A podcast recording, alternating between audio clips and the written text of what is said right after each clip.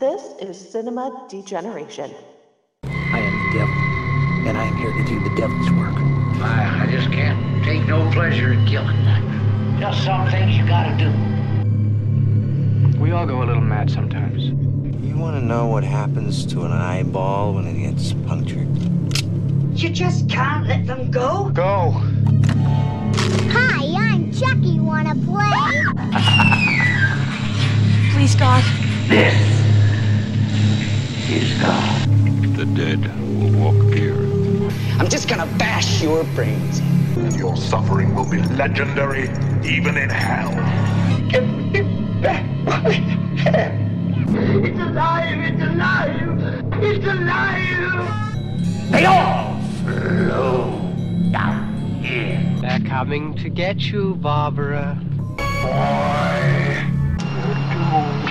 Our introductory show tonight features our Grindhouse Pizzeria, which is dedicated to all things grindhouse and exploitation. Whether it's extra cheesy or loaded with meat, you'll always get a belly full of hot, nasty goodness. Come on in, pull up a chair and grab you a slice. The line between sanity and madness can be crossed in a single step. And with this step, you enter the nightmare world of terror. Judge Cameron, whose iron self-control hides the urge to kill. Harriet, a mother's love, twisted into the malignant shape of evil. The sergeant, living in the hell of an aimless war, fighting a battle within himself that he lost long ago. Allison, in a desperate need for love, an obsession that could drive her to murder. Danny, whose sense of humor triggers a violent act of revenge. Dr. Masters, who has her own idea of the gentle art of healing. And Charlotte, who left the world of sanity and security only to be trapped in the nightmare world of madness, a nightmare she cannot escape. They all met on the day the insane took over the asylum. Don't look in the basement. Rated R. Alrighty, folks, ladies and gentlemen, welcome to Cinema Degeneration's flagship show, Grindhouse Pizzeria, where the pizza doors are always wide open and the pizza ovens are always on with a hot pie in the oven. We have a monumental, uh, at least I consider it to be a monumental exploitation drive-in grindhouse flick for you this evening. We are doing the original, the OG, Don't Look in the Basement from 1973. And joining me, as always, my usual cohort in crime and co-host, Tommy K. Tom Komisar. How the hell are you? We're doing great, Cam. We're doing great, and I'm looking forward to diving into this one because this is this is an old this is an old classic. This is this is a this is a fucking drive-in fucking classic, and I I just it's just it's got it all. So I'm very Yeah. I'm very excited to jump into this one today. Yeah, I figured you know you know all these are semi-obscure to those that don't you know that aren't fans of the genre, so to speak. But like for those who are fans of this kind of genre, this is a heavy hitter. This is like I said, monumental, and and it also you know uh, we have a sort of like six degrees of Kevin Bacon link to this movie because our buddies over there at Lost Bastards Films, Jim and Scott, uh, were act actors in the only official sequel to Don't Look in the Basement that was filmed like 42 years later and is actually quite a good sequel. They had uh, one of the only surviving actors or actresses uh, in it, and they filmed in some of the, you know, the uh, original locations, which I thought was pretty interesting for a sequel made, you know, almost as many years later as years that I've been alive. So I thought that was pretty interesting. And an interesting tidbit: uh, one of the co-writers and co-creators of the story I saw listed when I looked at IMDb because I didn't know a lot about IM. Uh, don't- I've never I've never seen uh, uh, Don't Look in the Basement too. So I'm sorry, but I'm just gonna be honest. But I know when they were filming it, I remember seeing that house seven. I'm going, oh, fucking cool. You know, that's cool. But I actually have never seen it. But when I did a little research on IMDb, just I wanted to look at the because I know I know uh, our good friends Jim O'Rear and uh, Scott Tepperman are in it. I also saw that Megan Emmerich, um, who is uh, is listed as a co-writer and a co-creator of the story. Now, Megan Emmerich, uh, she's done a ton of stuff. Look her up. Uh, she, I think she goes under another name too, uh, Jade Emmerich or something, or Emmerich Jade or something. But Megan Emmerich, I know her and first met her when I was on the hospital too. Mm-hmm. Yep. Yep. Samantha. She plays Samantha, which she was amazing. Hospital too. She's amazing as that character. She was a great. I mean, she was awesome to work with. And that's the that's the famous scene, the infamous scene, the whatever scene uh, the, uh, that I got to do. Yep. Yep. Yep. Yeah, we we know what scene you're talking about. Great that the uh, that the awesome Jim O'Rear and Scott Tepperman they gave me my first break really, and to to work in that. And I worked with Debbie Rochon, that was my wife in that movie, uh, and uh, I and and and uh, Megan Emmerich uh, is she basically uh, I'm tied to it. Real quick, I'm not gonna get it, but it's a it's a cool scene where she basically uh, you know I'm tied to a chair while my wife is uh, being tortured and whatever, and lots of other things. And uh, it's a pretty gruesome scene, and and Meg, Megan goes to town on me. Yeah. She does. She, she does some rough stuff to you. She does Yeah, some rough stuff to you. And uh, and I remember what a sweetheart she was because I remember it was pretty gruesome, and she's like, all like, you know, like in between takes, like, okay, I'm gonna do this, that, and you know, I don't want to, you know, it's all right, do whatever you need to do. I don't want to accidentally hurt you or anything. That's okay, Megan, just do you. She's such a sweetheart, you know. She was so cool. And then I saw her there. I go, oh, she's a co-writer on this. That's on part two. So that's cool. So I'm I, I gotta watch that. I mean, I- it's one of those ones like, you know, I just was gonna watch at some point and never did. You know, we all got those movies. It's like you know, Yeah, there's only so many hours in the day, you know. and I did, you know, and then when we start, when when you sent this to, hey, let's do, don't look in the basement. I'm like, oh fuck yeah! And then I got to thinking about part two. I go, I never did see part two, so now I need, I need to see it. And uh, but yeah, but so a shout out to Megan Emmerich uh, for for being part of part two. So uh, so that's going to be on my short list to watch here, probably this weekend, if not, you know, by tomorrow. You know, but It's a, it's good for a Thanksgiving weekend watch, right? yeah, and- and I think I think it's a good, yeah, definitely. You know, so I think I'm gonna uh, put that on the old player and watch it. But uh, yeah, but anyway, just want to shout out for her too.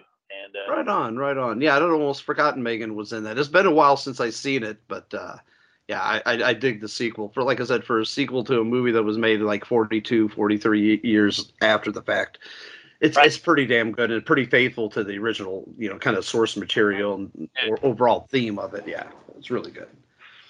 But this movie, Don't Look in the Basement, as it says from the makers of The Last House on the Left, warn you again to keep repeating to avoid fainting. It's only a movie. It's only a movie. But I, I did not know until I did a little bit of research on this that it was also known as The Forgotten. yes, And there was another title. Um, oh, I think it was oh, Death Ward Number Thirteen was another Uh, alternate title. it's your Death Ward number thirteen. Correct. You are correct, sir. but I think "Don't Look in the Basement" is like the generally universal, universally known title. That, Everybody, that's the name. You, yeah, this is the name everybody knows. You know, yeah.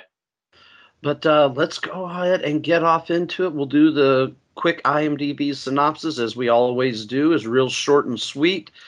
Uh, as, as as follows: "Don't Look in the Basement" from 1973.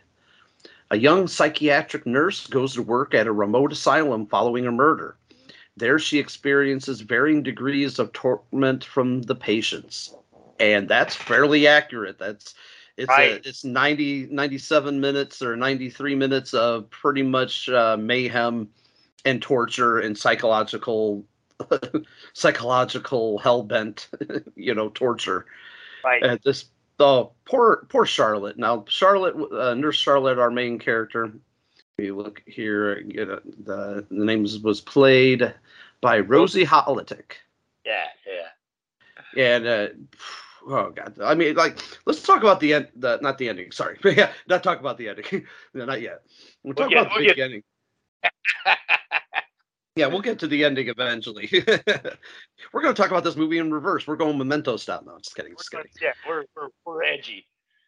But uh, the the opening of this movie, when you know when you just get those couple opening shots of the asylum, the building, and and poor, you know, we're introduced to a couple of the characters r- right off the bat, and poor, you know, Nurse Jane, Jane St. Clair, played by Jessie Lee Fulton, and uh, was one of her last uh, roles. But she, she comes up to tell the doc, you know, uh, Doc Stevens that she is leaving and Right. she's she's going to be taken off. She can't deal with this place anymore. But Doc Stevens is with you know the guy that we call Judge, who has an interesting name, I think, Judge Oliver W. Cameron.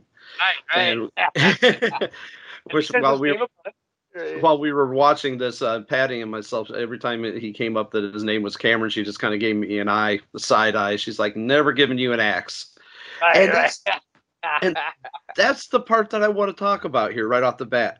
Like, I, I know that, like, as the story goes, Dr. Stevens wanted to shift his practice from doing surgeries and doing lobotomies and surgical techniques as to doing more of a hands-on, you know, psychological approach. But what kind of an idea did he have it into him to give this guy who's obviously a little schizophrenic? You know, uh, the, you know, the judge played by Gene Ross, who is probably uh, not my favorite character. I'd say Sam is my favorite character, but like the judge is the most colorful character.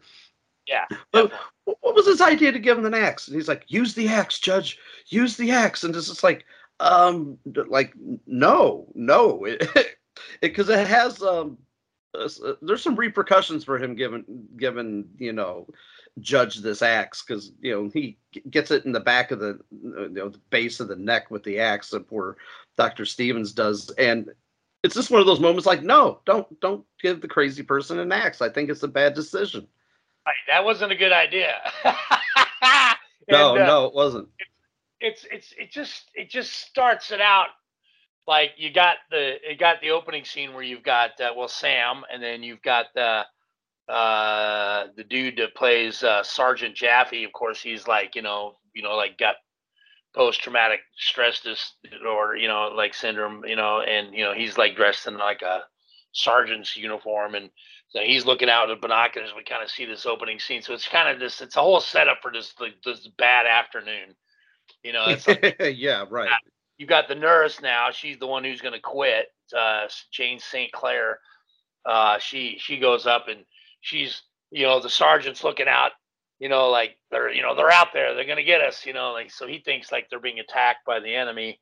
yeah he's always like they're coming they're coming he's out there with those binoculars every night And and Sam is this real big hulking kind of guy, but he's he's like a little kid and he's very he's very sweet. Uh, Sam is played by Bill McGhee, and uh, and uh, very very good guy. And he and he's and he's just kind of like like listening to the sarge and kind of taking orders, and you know, and and it kind of sets it up like, oh, we got some characters here. Yeah, and they do. They just kind of go it out in the yard, and uh, there's you know Doctor Stevens, you know, and then he yeah he's showing Judge, you know, uh, how to how to you know he's whacking his axe is kind of stuck into the stuck into the uh into the uh into the log you know so yeah that basically he does that you know they come out there and they're she's uh, judge st clair's trying to talk to him and i mean jane st clair rather.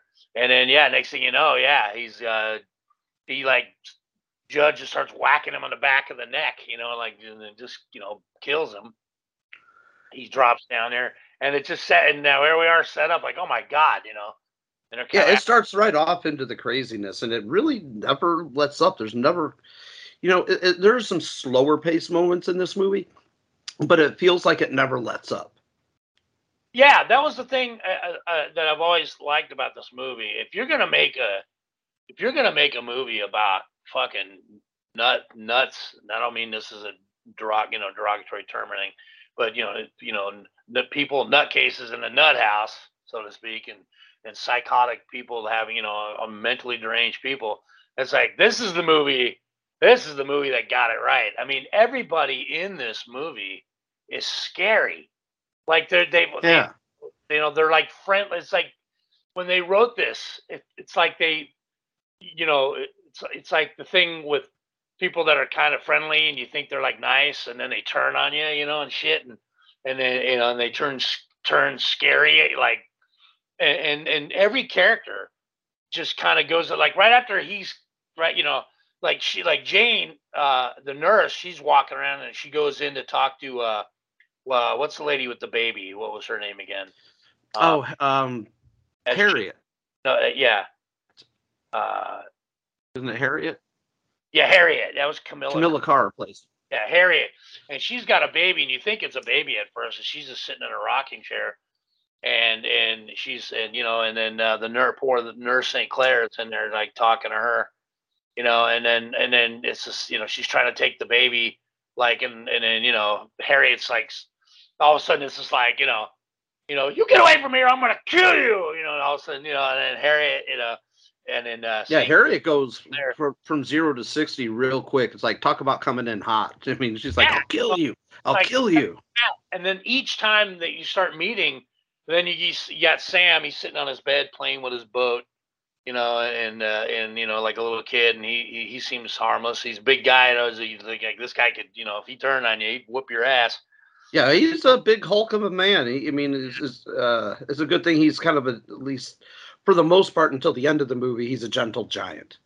Yeah, You know. and, and then it, it just we just we just kind of this movie just kind of gently takes us to like all these different rooms, and we start meeting these people, and it, it's like they've all got their stories. You don't know what's going on, but they're just all living this house.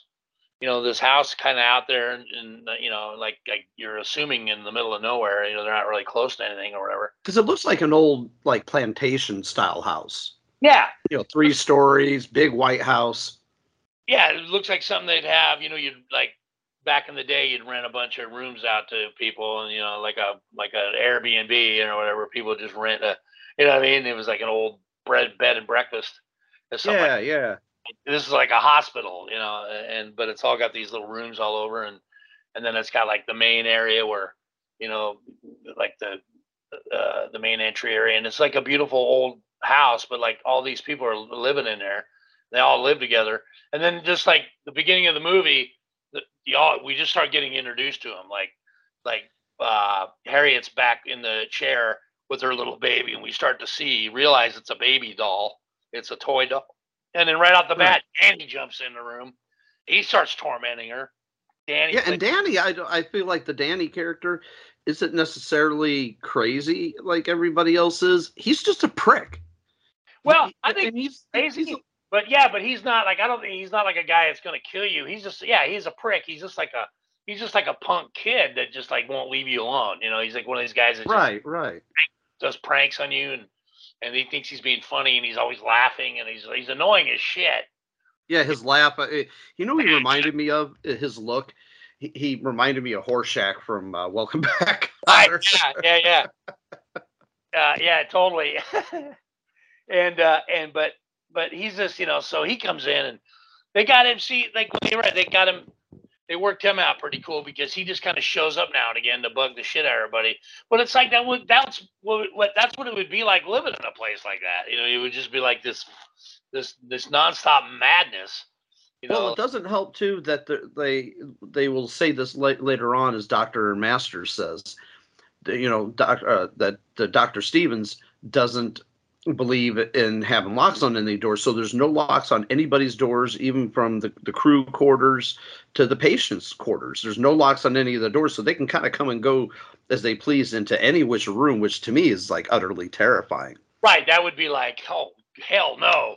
How like- about at least a lock on my room, huh? You right, know? right, right. Like, like, but, but yeah, he had a kind of a, uh, kind of like a commune kind of a mentality. Like everybody was going to live in this and be equals, even though the doctors are still the doctors. Like everybody was kind of, you know, even when we find out when Doctor Beale, uh, Nurse Beale, actually shows up, like she's her place is right next to some of the other inmates or whatever you want to call them, patients. Yeah. And uh, and it was just, uh, you know, it's, it's an interesting dynamic. We'll just say, say that, you know. Yeah. So so uh so it's a, it's a nice way. It's it's it's a cool way that they they kind of introduce everybody where we kind of get to see this, and we're like, oh shit, this is this is crazy. yeah, because like when Jane is like going through from room to room, it's kind of like Jane is our introductory character, you know, to show showing her visiting everybody and kind of getting introduced to all the characters. Because it's so sad when she goes to tell Sam she's the only he's the only one, and he will um, rub this into like very childlike to into everybody else's faces. He's like, well, Jane told me she was leaving. She was my friend she didn't tell you. But it's really sad when Jane tells Sam that she has to leave and she won't be able to help him put his boat in the water. It's such a sad, sad scene.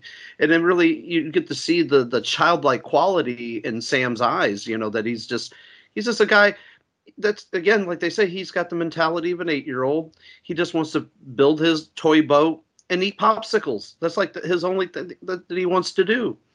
But yeah. now he's you know he's getting told that his you know his his only friend really in this place is going to be leaving him, and it's just it's you know I'm a softie. It's uh, it's sad. Well, see that that's what's beautiful about like a movie like this and, and the cool writing is like is like having those ups and downs emotionally. It's not just bad crazy people. You know, it was like these are people that are there's people right. and like whatever happened in their lives, they're still people. And even though, you know, they can be do fucked up shit, you know, it's like that thing with you, like you're saying, like it's it is sad, you know, he, you know, his friends leaving, you know, what's he gonna do? Like he, you know, he can't take his boat to the water. That would be like terrifying and so sad for being like person, that person, like, oh, I can't take my boat to the water, you know, and like you just like it'd be like it is. It would be like a little kid, like letting a little kid down, who always, yeah. you, you know, that feeling like, oh man, you know, fuck, you know, and uh, and it is. It's it's it's sad, and but so anyway, it just kind of just it kind of becomes like even like like even before the credits roll, we all we get all the way up to the part part, part where Harriet, like uh, nurse St. Clair comes in to talk to her, and she wants to you know help her with her doll and all that stuff, and kind of get her straightened out. And then it's like at right right out of the gate, we've already got Dr. Stevens.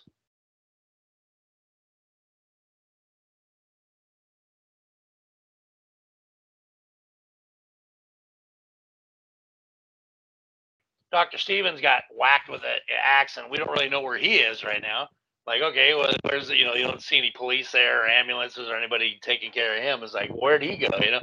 And then it's the kid goes on there you know, St. Clair, she's trying to get out of there. Like, you know, I'm retiring. I'm, you know, like I'm not, I'm like, you know, but she's still doing her job. She's trying to help Harriet, the lady with the doll. Then Harriet kills her. Yeah, yeah, and, just like she grabs up. her, like strangles her, and like puts her, like stuffs her in the suitcase and like suffocates her and shit. And then it goes to the opening credits. So we've already got, you know, the the main doctor and and and the head nurse who is retiring. They're both dead now. We're what 10, 15 minutes in the movie, if that. Oh, if that, you know, 10 minutes or less. so now we roll the credits. And yeah, old Doc Stevens didn't last very long. I bet he regretted that final decision to give Judge the axe. I bet. I bet right, yeah. right. I about that. Like, oh, you know what? Is a, and uh, but we kind of just go straight into it. Now we've got um, we've got uh, our first glimpse of uh, Charlotte Beale, Nurse Charlotte Beale, very attractive lady. Uh, she just kind of shows up during the credits while they're rolling, and she shows up at the uh, at the house, basically like just coming up and knocking on the door and stuff like that. And we get a kind of glimpse of what's going on. She shows up. She got a suitcase in her hand, and basically we kind of get now we get we get the uh, we get Doctor Masters pretty much now is in charge well, yeah, because she comes out like when uh, Dr. Stevens, you know, she is. I'm um, using air quotes here because we're going to reveal something about her in a little bit. You know, she's his assistant doctor. But right. when she comes out after Judge, you know, took out Dr. Stevens with the axe, she's like, "Oh my God, what happened here?" It's like, "Well, you gave crazy doctor, you know, crazy Judge Cameron uh, uh, an axe, and what do you think happened? He's the doctor's laying there covered in blood, and so is the axe. It's just like, and I, I do love the the fact that when Masters comes out and tries to get the axe from Judge, Sam is there with her and he takes the axe. She's not concerned that, that Sam has the axe because he's, you know, not a threat. But, you know, the, the judge most certainly is Gene Ross, who plays the judge. Great character, always super intense and super, super sweaty. I noticed that. Yeah, yeah, this guy looks like a guy you would not hand an axe to. Like, you know, I mean, he's like, you know, like why, why him? And yeah, right. He's the last one you'd want to give the axe. Sam's holding the axe, and you're like, well, and then you think, well, you know, you know, Sam, you, you kind of learn over the movie, like, yeah, you know, he is trustworthy. You know, he's a good, he, he's a good guy, and he like, even though anybody could go nuts, you know, and and and, and go crazy and and kill people, like we don't, he's got a reason for being there too. But you know, he doesn't, and they trust him, and he's just a, he's just a sweet, like a big kid. So there's no there's no problem there. But they do a pretty good they do a pretty good job of setting up Dr. Masters or like kind of taking over. Because what happens is when when Nurse Beale comes in, you know, she's not like welcomed right away like Dr. Masters. No. It cuts right. It cuts straight from those those beautiful like drive-in style yellow title cards that I love so much. Right. Oh, and then it does just a you know quick cut like that, like bam, quick cut right to Nurse Charlotte, just walking down the long driveway to the place. And when she comes in, she's she, yeah, like you were about to say, she's not she's not greeted with open arms by the doctor. No, in fact, she's it's very it's it's basically like like you know okay I got it you're here for the job well you know Dr. Stevens is dead you know and like I'm not you know I'm I'm you know basically lets her know that she's taken she's taken over you know there that there was an accident you know and uh, a terrible accident. And now she's in charge, and I didn't know anything about it. And Doctor Stevens didn't tell me anything, so you know, sorry you came all the way out here. yeah, like yeah, sorry you quit your job and left a perfectly fine job to come out here, but right. I don't know anything about you, and I'm not going to honor, you know. Doc, at first, she's like, "I'm not going to honor Doctor Stevens' obligation to you," but then she kind of realizes, oh, you know, Nurse Jane is gone, you know, aka dead, and Dr. Stevens is dead. So there was only three people, you know, there to be part of the the, the crew, you know, the staff. Like, I kind of like the way, like, you know, it, like the niceness and the professionalism of of Nurse Beale starts to break her down a little bit, even though she's like, you know, well, you know, too bad, you know, and it sucks like, to be you. And then she was just kind of like going along, like she didn't immediately bring out the letter that of recommendation, you know, and you know, or whatever the letter of, of like inviting her, like where Dr. Stevens basically wrote a letter saying she's got the job. She doesn't pull that out. Like that had been the first thing I pulled out. Like, look, the dude hired me. Here's the letter. She doesn't. They have this big long go around, you know, where she's like basically Masters is telling her like, you know, like we don't really need you here, you know, and good, you know, and maybe you can't, you know, you know. Well, even when she does like kind of soften up to her when Master softens a bit. And she's like, "Oh, listen, you know, we'll, we'll we'll get you in here on a. This is by no means permanent. You're not. I'm not offering you a permanent position, but you know, your recommendation seems good enough to me. We'll we'll we'll work you out on a part time basis. You know, we'll see how you. We'll just see how things work out." Right, and then and then she gives her when she gives her that letter where where uh, yeah, that kind of seals the deal. Like all right, you're in. You know, yeah, she gives her that kind of, you know, well, it's almost like a temporary a temp position. We'll, we'll take it week by week or whatever. Well, right, right. The, but there's something that. Oh, go ahead. Sorry. Go, no, go ahead. I was going to say now I'm, I'm going to be giving a, a, little bit little bit away here because we're, we're also talking about a movie that is like you know it, it's 51 years old or 50 years old at this point. Right. And you know, there's obviously something is uh, you know, I'm going to be crude here, but there's obviously something very fucky going on, you know, with Dr. Masters. And we won't quite give it away yet because there's a wonderful moment in this movie when everything is kind of brought out in the open and revealed. But like, I don't know about you, but like the first time I saw this, I was probably 15 16 I, I, probably saw it about 87 88 i rented it on vhs you know found it at the local video store and rented it. I knew there was something fucky going on with dr masters almost from the get-go. Like something i didn't know if i knew quite what it was but at the time but like i knew like you know something clicked in my head that something was not right with her i'm not sure if that happened with you too but like there's a whole lot of warnings and red flags going off or as i like to say there's a lot of messages there were there was red yeah definitely red flags there was there was stuff like uh i don't know it was like you didn't it isn't like you knew what it was it was just something was giving you that that uneasy feeling about her like all right Yes, something was just off. You know, Right. just off. Maybe it was the whole thing of not really paying any attention to dr stevens like that whole thing where like you know the, the head doctor's just been killed with an axe like there's nothing in this movie like like there's nothing even really being talked about that except the one thing she gets well there was a terrible accident and all. like so there's something there was something odd about her but She seemed to sweep too much under the rug. right it seemed a little too like blase where you know kind of like whatever uh, these terrible things.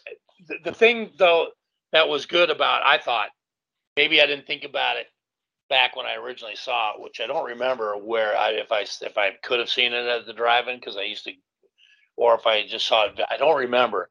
But i but i but i always thought it was later on like when watching it again it was like i always go this this scene just seemed like a scene years ago but this scene was a good scene to set her up as some somebody showing somebody that would i don't want to give too much away but you know you know what i mean it just showed that she was you know like, was a doctor and like and, and was in charge and like it, it was a good setup as a boss you know like she's like you know what i mean it was like it was a Yeah. good set her up like she's like she's definitely in charge Oh yeah, she's she's definitely the large and in charge. It was a good setup for like I'm the boss, so fuck you, you know. And it was, and it was, and it was cool. And this is when we got to see after that conversation. Uh, this was a good where this is when we got that information about uh, Dr. Stevens' philosophy of uh, the philosophy of the patients not being like inmates, you know, locked up and not having even locks on your bedroom door, which you know, it's just treating them as equals, but it just seemed it seems like a good philosophy, but it seems like a dangerous practice. It seemed like a sense. little too, yeah, a little too. Hey, you know what? like, A little too loosey goosey. yeah, a little too, you know, you know, uh, fucking, I don't know, that a generation of like that kind of like, oh yeah, you know, everybody can just do what they want. It's like, you know, like, hey man, maybe, maybe it's a little too hippie. You know, like, you know, what I mean? like, you I was know, just gonna say a little too hippy dippy.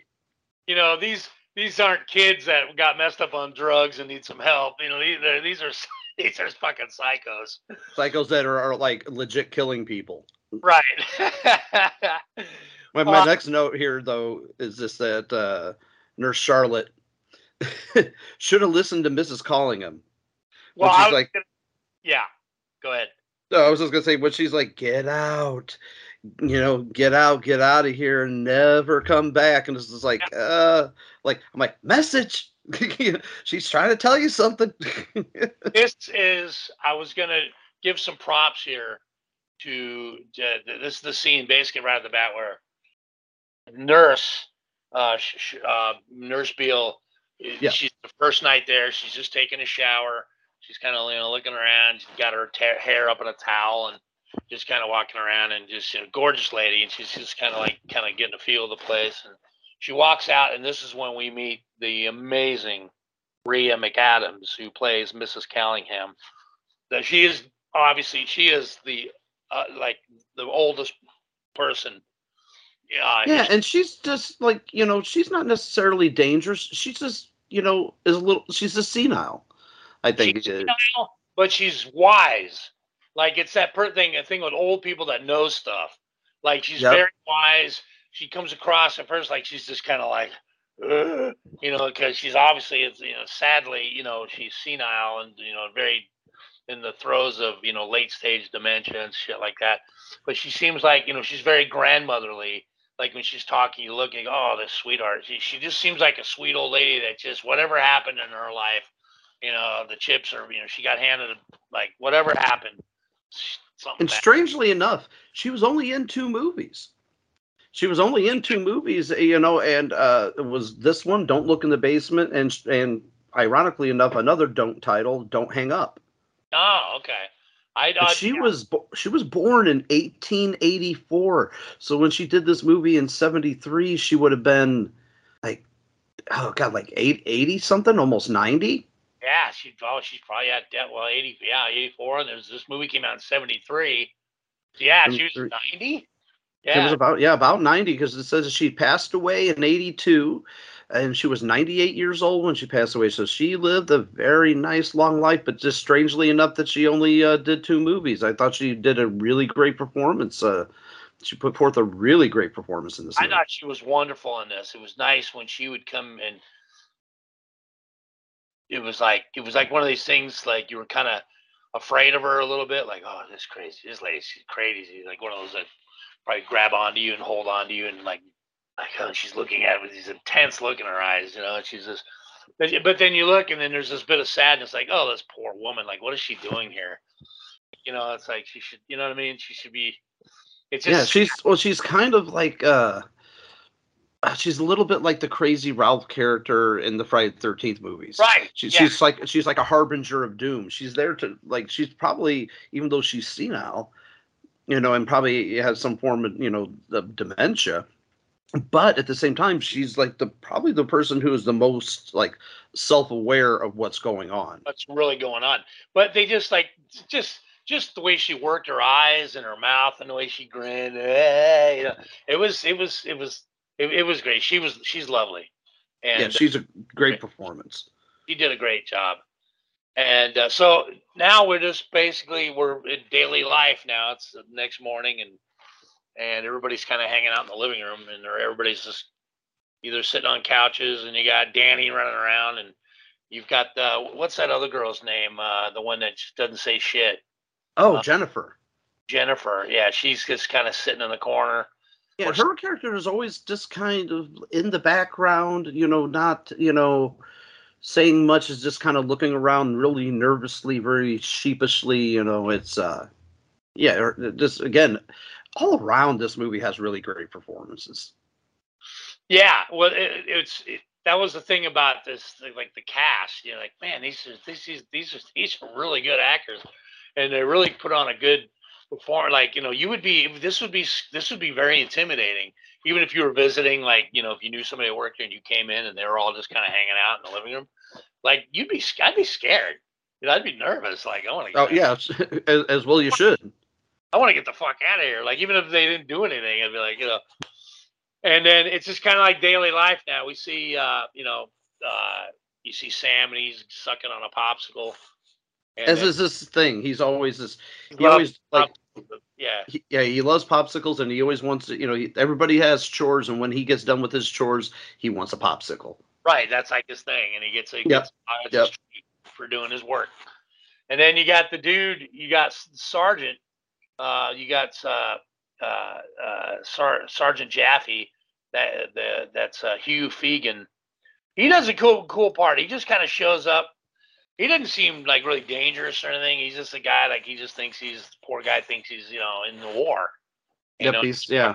he- he's always dressed in his like army greens and army helmet and he's just kind of walking around so he's you know he's talking to you know he's talking to sam and you know and he's giving sam something they got to do later or something i forget what it was Uh, he he tells them to guard the door. What he that he had something he had to go and do, so he asked Sam to guard the door, and Right. Sam abandons his post pretty pretty much right off the bat. right and then uh, we've got a scene there with uh, dr masters and, and the sarge and then uh, it's cool that they they he, he's stuck in his world so he keeps referring to dr masters as sir like yes sir like he's talking to like a general or something you know he's like yes sir she says whatever he's telling her she's telling him and he's a yes sir and he's not being res- disrespectful to her he just thinks you know he's talking to you know he's talking to somebody in charge and he's talking to you know Yeah, he's speaking to his his uh, um, commanding officer, so to speak. officer or whatever, you know. So I thought it was pretty cool writing, you know, like yeah, you know, he he's not talking to Doctor Masters. He thinks he's talking to you know the commander, and uh, which he is, but you know, but he because he knows like that's that's who's in charge. Yeah. So we're, we're go ahead. Oh no, no, I was disagreeing with you. I was disagreeing with you. Oh, okay. All good, man. oh, that's for oh, I gotta let Cameron talk. rambling. So, so they're they're in the office. I forget what they're going on about. He she's going over this paperwork, and uh, she's going over. Uh, my memory is failing me on this, uh, but she's talking to Beale again. Well, she's uh, going over the history of each of the of Oh. our uh, or patience. She's kind of given the, the story like Sam was, you know, was uh you know was a violent person, but he had got, been given a, a lobotomy, and it was a botched lobotomy that uh, yes, yes, right. Which yeah, and like know yeah, that. then uh, I think they they went over like out the um oh the Allison character who was basically uh, a nymphomaniac that just had violent tendencies and had been really like screwed over bad by men in her life and you know had- a husband that left her for a younger woman and kicked her out of the, you know her home. And the judge had been you know somebody that was just overly stressed by his job and snapped which you know it's kind of obvious when you you see that he uh hacks up you know. He's pretty tight. You know, yeah he's very tight tightly wound. Yeah that's a good that's a good way of putting it a good very good way of putting it. But yeah yeah she's just going over the the, the files and just kind of going over. And this is where we get the first hint that something is, is up because she does get to one file that she skips i don't know if you caught that Ah, yes, you're right. she gets to one file and she just kind of takes the big file card and puts it at the bottom of the pile and doesn't say anything Drawer or something, doesn't she? She like sticks in the drawer or something. Yeah, yeah, yeah. She sticks it in the in the drawer. So yeah, there's a there's That was- something a little fucky fucky like, going. okay, right. uh, When you start hiding shit, something's going on. and then uh, this is pretty cool scene. Uh, they go. This is where I think we first really get an eye on Allison, which is a pretty girl that she's yeah she's the nymphomaniac. She's trouble. Like she's yeah, gonna that's get you. the one played by Betty Chandler. Yes, and it, she's great in this. And then, so you got uptight judge, you know, and he's like, check. He's looking at himself in the mirror, and he's always dressed like he's, you know, at, at court. You know, he's got his, he's got his little vest on or whatever, and his tie, and he's looking at himself. And then she's, she's kind of messing with him. Like she's, she's always, she always reminds me of, you know, she comes in to kind of get you in her web. Like she's talking to you, and then, you know, she's, of course, she's, she's got her issues, and then she wants to she gets very clingy and wants you to like she wants to have sex with you and it's just but she's you know and so she she kind She just like, wants. I mean, and it's it's sad because even when they give like her story, it's a sad story. You know, she just wants somebody to. to it's an ongoing motif of her talking to, to people like this. She just wants somebody to tell Oh. her that she that they love her. That's all she wants. and and that's a that's like that's again goes back to the cool writing with the characters. Like it's not like it's not like they're just crazy. Like it, that's that's sad. And this is like what it's like you know you know people like you know she wants to be hugged and loved and that but then the scariness comes in where she grabs you and like wants you to like you know like And make- starts screaming and uh, and getting kind of violent. And then you know you said you love me and you're like oh fuck you know like and then, Me- you know, Again, like I, I have written down several times in my my my notes here. Message, got a message for you. Right, right. You know, and then you know, like the thing with the judge, where she kind of like now she's standing there, you know, and she like kind of pulled her own top down. You know, it's like you know he he's not trying to rape her, but it's like scary. It's like she wants to be like like you know have sex, and then but she, but she wants somebody to love her. So it's just scary. The whole thing is just kind of terrifying because you're like, what's going on? You, it's it's Well, you don't know when which these people is what when the switch is going to flip and they're going to go from seemingly normal as can be to like full blown wackaloon crazy, full tilt boogie nuts. episode. Yeah, just a total psychotic episode. Where like Yeah, you when she's coming on, when she's coming on to the judge, he, he says something. He's like, "What's that smell?" And she's like, "Oh, it's strawberries." Like, and she's like, "Do you like it? Smell me, smell me." And then he gets that weird look because he's always got a crazed look in his eye. The Gene Ross, great actor. I mean, he he pulls off the character very well. But he has a line that I wrote down here, and he's like, "Ripe strawberries are the co- color of blood." I'm like, again, message.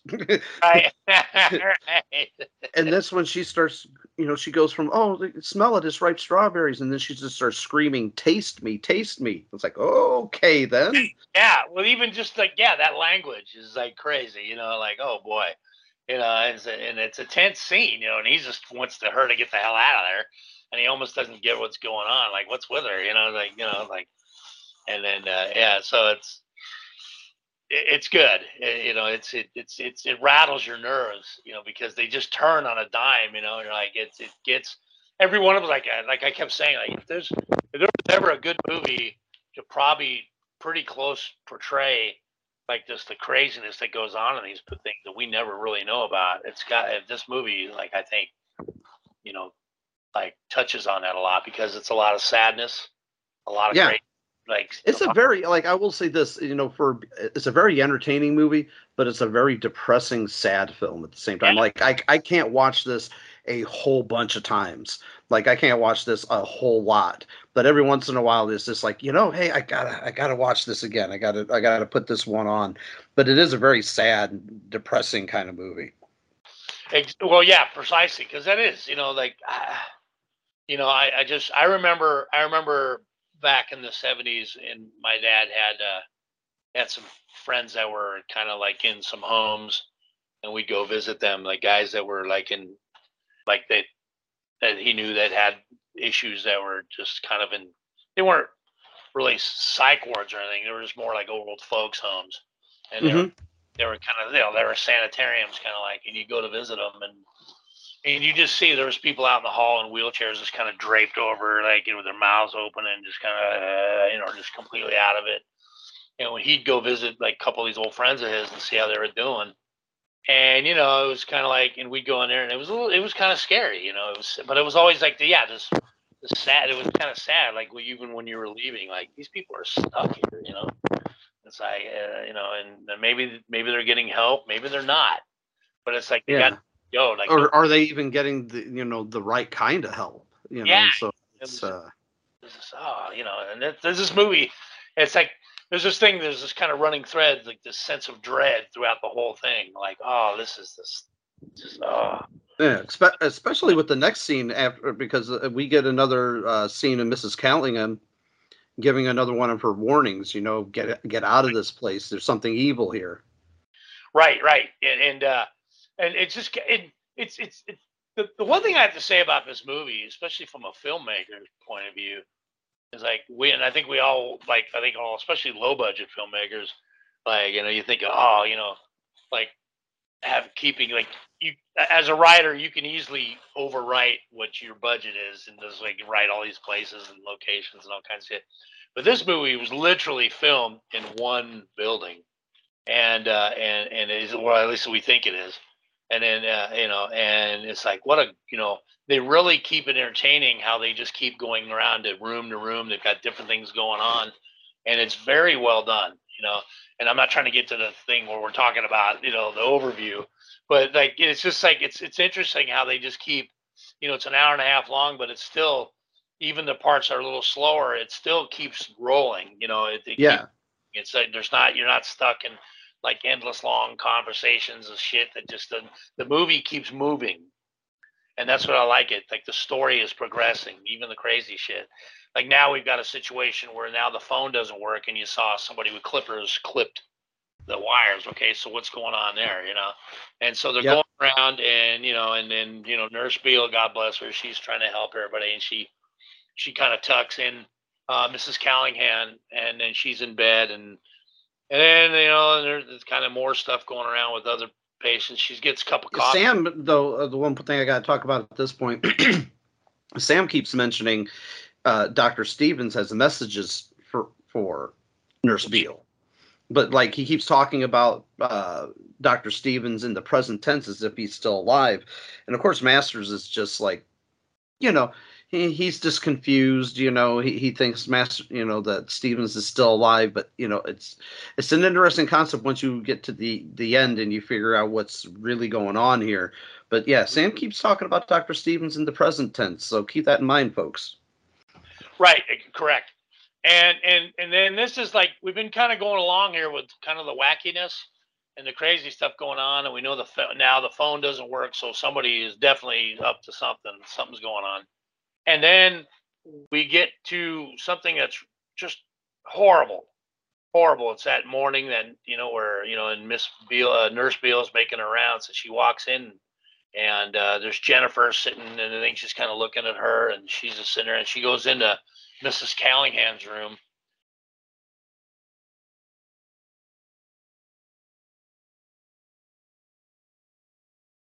So she looks and she notices there's some blood on the bed, and down next to the bed is Mrs. Callahan, and she's uh, and uh, she's got blood all over her mouth, and it's just it's horrible, you know. And and she's thinking they find out that uh, her tongue had been cut out, Yeah, yeah.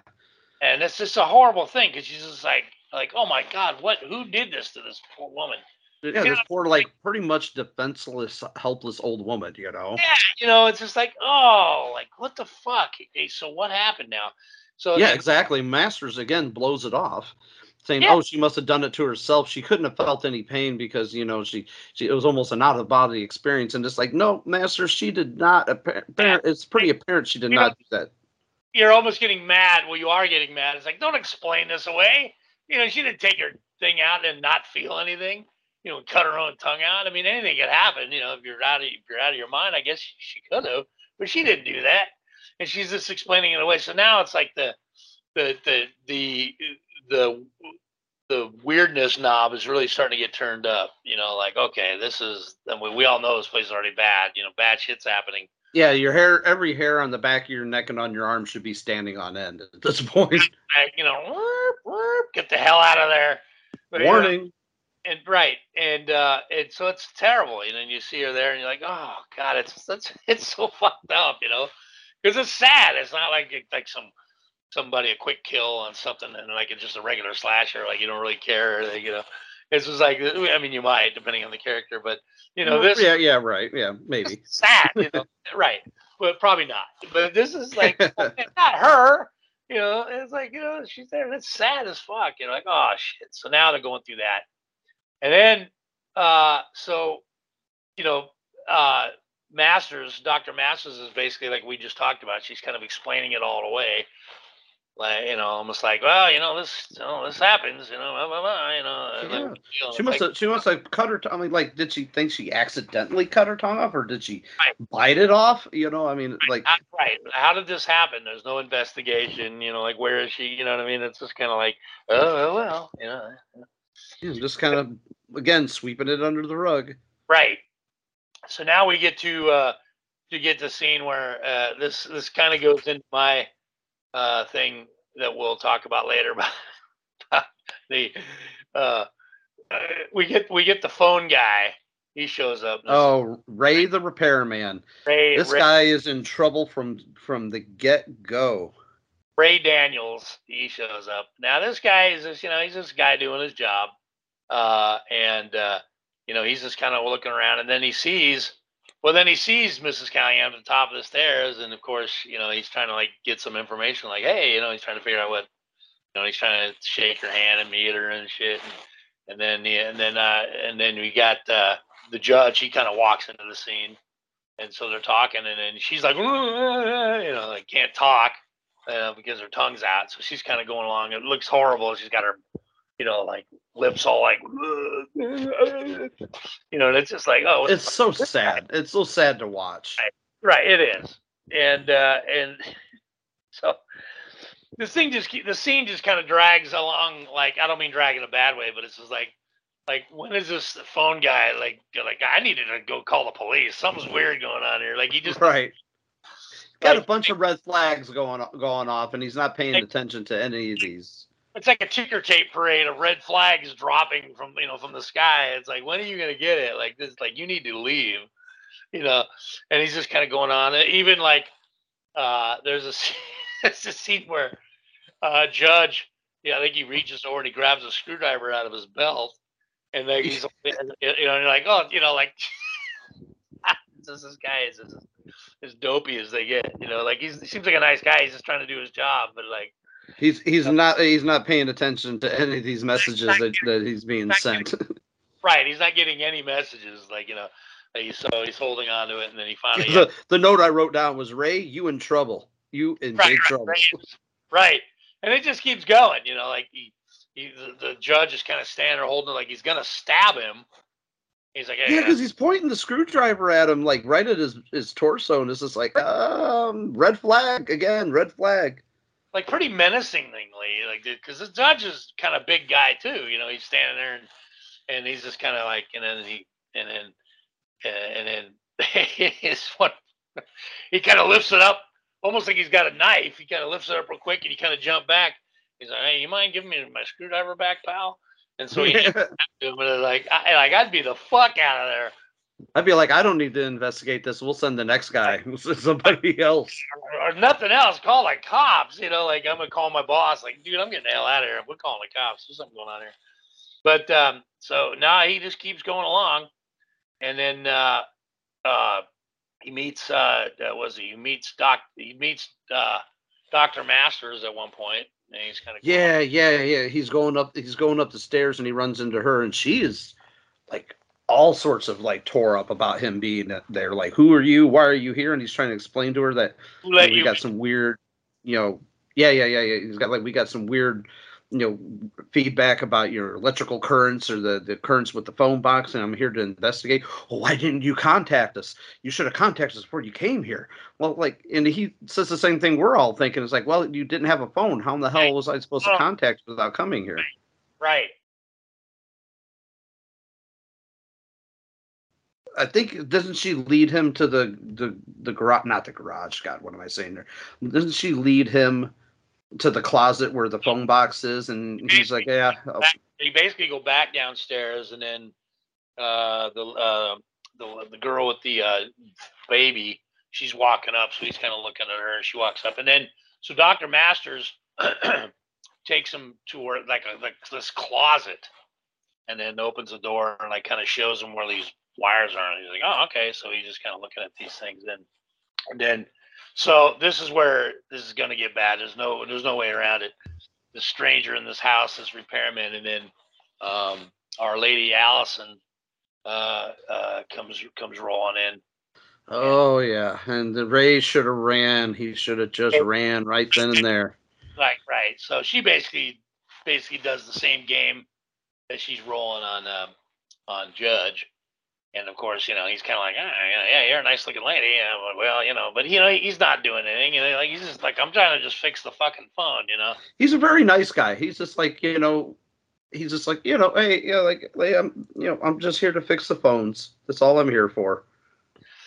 Right. So, you know, and then of course she's coming on to him and then she's not, you know, she's turning the heat up and he's kind of like, uh, you know, he's kind of trapped in this closet and she's standing in front of the thing, you know, like kind of the doorway. And she's like, so he's, he's just kind of, it's just the, the banter is even uncomfortable. Yeah, because she she ends up like forcing him back into the closet, closes the door behind her, and he's like, the last thing I think you hear is him go, "Oh, look what you've done." Right. Yeah. Something like that. So, and then that's just the last time well at least for a very last time for a very long time that we see ray you Right. just you know what i mean it's just, all of a sudden it's just oh he's just gone there's never no question of what happened to the phone guy not not did the phones ever get fixed because you know of course they never did but you know right. you And- can only only No, really, suspect no. that something bad happened to him Right. Like, okay, did they have sex? What happened? Where's Ray? You know, like, you know, like we just don't know, you know, after that, after the closet door closes. And, uh, and, uh, that's, that's basically, yeah, you're right. That's, that's all we see for Ray right now. And, uh, moving right along. So we, we started, yeah it's just kind of like they they push that one out of your mind but don't worry folks we will see ray again we will see ray again so we're basically back. We're basically doing rounds and checking in on people. And we got, uh, Well, Danny jumps out. Uh, Sam is walking along, and he's got a a ring, no, a watch in his hand that he's playing with. that's and Danny and Danny, the the the the dickhead prankster, jumps out and tries to scare him, and knocks the the watch out of his hands, and then we get to see a little bit of a glimpse that Sam, you know. Has some brute strength when he wants to because he knocks Danny down, and Danny's like, "You hurt me, you hurt me," and he runs off. And Sam is just like, "You're not going to tell on me, are you? You're not going to tell on me, just as much as like a little kid would." right. It's like, if He anybody, just doesn't want to get in. Tr- he just doesn't want to get in trouble. If anybody needs a fucking kick in the fucking you know in the ass, it's Danny. Like you know, you know, he needs a smack upside the head. Like enough, boy. Like uh, just get out of here. Fucking leave me alone. But you know, he, he but yeah, he does. But it turns into that thing where that's a good good character. Where Sam, you know, it's like he throws him down, like oh, you know, and then it's like he's worried about you know. Like getting in trouble, like any other leg, like a little kid would, you know. Even though Danny totally deserves every bit of this, Oh, he totally deserved to be knocked on his ass. Right, and, and really, I mean, it wasn't even that bad. He got knocked on his ass, but you know, so now, uh, you know, fucking, so, uh, so he, uh, he picks up the watch, and then walks off. And now he's scared because, like, oh, I'm gonna get in trouble. So he's just kind of like he's got this worried look on his face. And then, um, then we got we do this kind of weird thing. It just kind of jumps into this. We've got uh, uh, uh, if I remember, yeah, it's Nurse Beale. She's in her room ironing her uniform. So oh yeah, yeah, yeah. Just the end of the day, or or what's going on, but she's ironing. She's kind of like in her night, her like you know whatever they call it, her slip, and she's and she's ironing her her her, her, her nurse uniform, and then she's putting it on a hanger, and then she goes to put it in the closet, and then just kind of out of the blue, uh, uh, Jennifer just comes flying out of the door with a knife in her hand, like a big butcher knife. Yeah, it, it is really out of left field there. The Jennifer's attack on Char- Nurse Charlotte or Nurse yeah. Beale. And uh, so she's got her down on the bed. She's holding this knife. We're like, oh my God, this is getting, you know. And then, so uh, uh, Dr. Masters comes in and uh, she basically rescues her. And now we're assuming it's nighttime, obviously, because now, you know, Dr. everybody's in their nightgowns. And uh, you see, you know, so it was nighttime and, and, and Masters kind of wrestles her out the door. Um, Allison kind of comes up behind her and like kind of trying to help her out. And then Masters gives her a good slap across the face. And then it just knocks the wind out of her. It's just kind of like she just like Jennifer's just down, like oh, oh, like like it just took all whatever. Like she either could have went crazy and went after Masters, but she didn't. Just the slap kind of took her back. Yeah, it, it takes the piss and vinegar right out of her. It just knocked all the fight out of her, and then she gets taken back to her room and Masters there. And now, now, uh, understandably, Nurse Beale is like, I gotta, I, I gotta get out of here. yeah. Like I, I she's I, finally starting to see these, uh, as I continuously keep saying, these red flags that are going off all around her. She's just like, all right, something's not right around here. Right. So, uh, so she's so now it's it's basically, uh, it's basically um, Masters in the room with her, and they're kind of talking about it, and then Masters walks out uh, with the knife and takes the knife out of there. Yeah, and the way that Masters is holding the knife as she's walking away is just like, mm, yeah, she's kind of holding it, pointing it. Yeah, it's very, it's kind of weird, very, very menacing looking. And then, uh, and then so that goes, and then now we've got, uh, well, and then we kind of go into Judge's room, and he's talking to, uh, he's talking to Sam. And yeah. and uh, what's going on there again? He's looking out the window, and he's kind of Sam's. Sam is in another shirt, so it looks like it's like later on, either at nighttime. But then it's weird because Judge kind of looks out the window, and it's not really dark so I don't really know if, if we're I'm not I'm not sure if we remember are we are we in the next morning or what? I'm not hundred percent. I think it's the next morning. Yeah. Because the because it transitions from the scene where Judge is talking uh, to Sam and Sam's mentioning Dr. Stevens again, again talking about him in the present tense. Right. You know, and he's like he's he's you know Dr. Stevens, you know, wants to know what's going on. He wants to know what what's happening with Nurse Nurse Beale. And then it transitions from that scene to uh, Danny entering uh, Allison's room where he starts coming on to her and he starts telling her, "Oh, you're so pretty," and he's like, you know, and he starts to like unbutton her shirt and then, in true, you know, Danny the prick fashion, he just starts cackling. He's got that cackle, that laugh, right. that like a hyena. He just starts laughing at her and makes fun of her. And like to, to the point where she runs out of the room and he just like is laying there on the bed just cackling and laughing like a fucking hyena and you know i think this is the point where you start where i made the note that things are really like literally starting to come apart at the seams. Like everybody is on edge. All the patients are on edge and falling apart at the seams.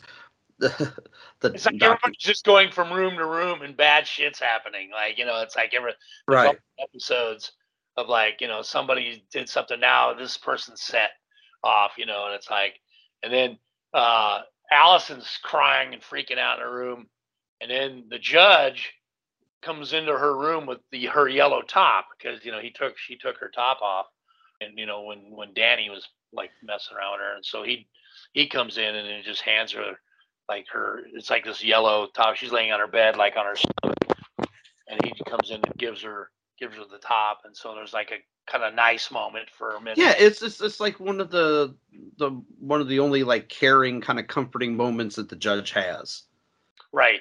He's still talking about it, and you know, like like the shirt is evidence. I think he refers to the shirt as evidence, but he hands it back to her. But he's always always talking as if everything's a case. Right, and he always like, like whenever something gets gets heated, he he he he inter, he, he says his full name. Yeah, yeah. He always said Judge Oliver W. Cameron. Right, Scott. Scott. hey, if they were ever to remake this movie, I would gladly play the uh, Judge Yeah, Oliver W. yeah. Scott Cameron. Cameron, and then just make it like a real obvious overdub voice, Scott. Like, yep, yep. but uh, like somebody else's voice, different voice, like Scott. yeah, whereas obviously there's been painfully overdubbed like one of those European movies. Like Cameron, Scott. I'd still do it. I'd still play that part. Right, of course, you know, like, and uh, so yeah, this is this is basically now where like things are getting ramped up, and and so we kind of go back. We're just kind of floating around room to room. Danny's kind of walking around the halls. He goes in, of course. He's starts messing with Sarge again. The Sarge is is in like a denim. He's he's out of his uniform, but he's still he's still on duty. You know what I mean? He's still. I, I think it's one of the only times we see Sarge out of uniform. Uh, yeah, I believe so. And he's just kind of like, you know, so Danny's messing with him, like, oh, let me give me the binoculars. Yeah, give me the binoculars. Like, yeah, you, you just want to beat the shit out of Danny at this point. Like, get the fuck out of here. You know. Yeah. Because Sarge, he's basically he's he's doing like he just he's he's just looking out for the bad guys. He's looking out for the enemy troops coming in. You know. Yeah, he's just like doing recon and shit. Right, right. He's right, exactly. You know, he's like, you know, shit. So and so we so we're going around and and basically it's just it's just room to room shit now. You know, we got Masters running up the stairs, seeing what's going on. Danny runs out of the room, and then uh, this is interesting. I'll let you explain it. She does this. She, she's talking to uh, Masters. Doctor Masters is talking to to uh, Oh, when she's talking to Sarge. right, and this is you know Well, ahead. yeah, this is there's a scene that precedes this where she um, finds that her her uh, her desk has been ransacked and a file is missing. right. And, so, and she comes up to him and she sees the file, this big placer card is on there, and it's shown so quick that you, unless you uh, pause it, you can't really read it. And I, I didn't pause it to read it. I should have. I should have done my due diligence and done that. But she starts telling Sarge, you know, like you, you know, you might be in the military, but remember, I'm the one in charge. I'm the one that is, you know, I give the orders, you follow them. So she takes the the file, crumples it up, sets it on fire, tells him to hold out his hand, Right. and she and she lays the paper while it's on fire and tells him to hold it until it goes out. And this is the point where I I think we can kind of let it out of the bag here. At least, you know, I feel it's an appropriate time. It's it's apparent that Masters is crazy too. That Right. she she is as crazy as everybody else. Yeah, I don't think they come out and spell it out right then and there. But you know, it's a it's a scene that comes much later on. But she is uh she's a patient as well as everybody else. She is she may have been a doctor, but she is no longer a doctor. It's like everybody here, here. It's like you know, like the judge was somebody that was a, a someone in a position of authority. The sergeant was somebody that was in a position of authority, and the doctor, Doctor Geraldine, Doctor Geraldine Masters, was somebody that was in a position of authority as well. But now they're all they're all here, they're, you know. But it's a this is the point to me. Like I mean, I, I think I always knew something was off about her. But like when she tells him to hold out his hand and lets the pe- paper burn in his hand, I'm like, okay, this lady is as insane as everybody else here. And it's interesting the lighting in this thing not getting too artsy fartsy, but I noticed it seemed like they were lighting it from from below, so she's mm-hmm. a little sinister in that scene. Like I know like the whole thing is kind of dark and now and it's kind of weird, but it's like it was really she looked really creepy making him hold that paper that's burning in his palm, you know, and like you know, and then he's there, and it just the lighting was like that may have been that way all the whole time, but it was just weird. It looked Oh, I noticed the lighting change. I noticed it too. You know when she was like yeah and it was like just it, you know you're like oh this this isn't like oh, a sheet like yeah exactly this is where you're like you're really going like all right, this yeah, there's something really going on here. Like no doctor would have done that. yeah. It's just are. like okay it like you know it may not be apparent like at least uh you know what the story is with her but you, you realize that she's at least uh, if anything at the very least cruel as hell right. And uh, but then there's a weird transition because it transitions to the the the, the next day or i'm assuming this the next day because uh nurse beale charlotte is out with danny in the garden because she continuously you know there was a scene earlier where she took uh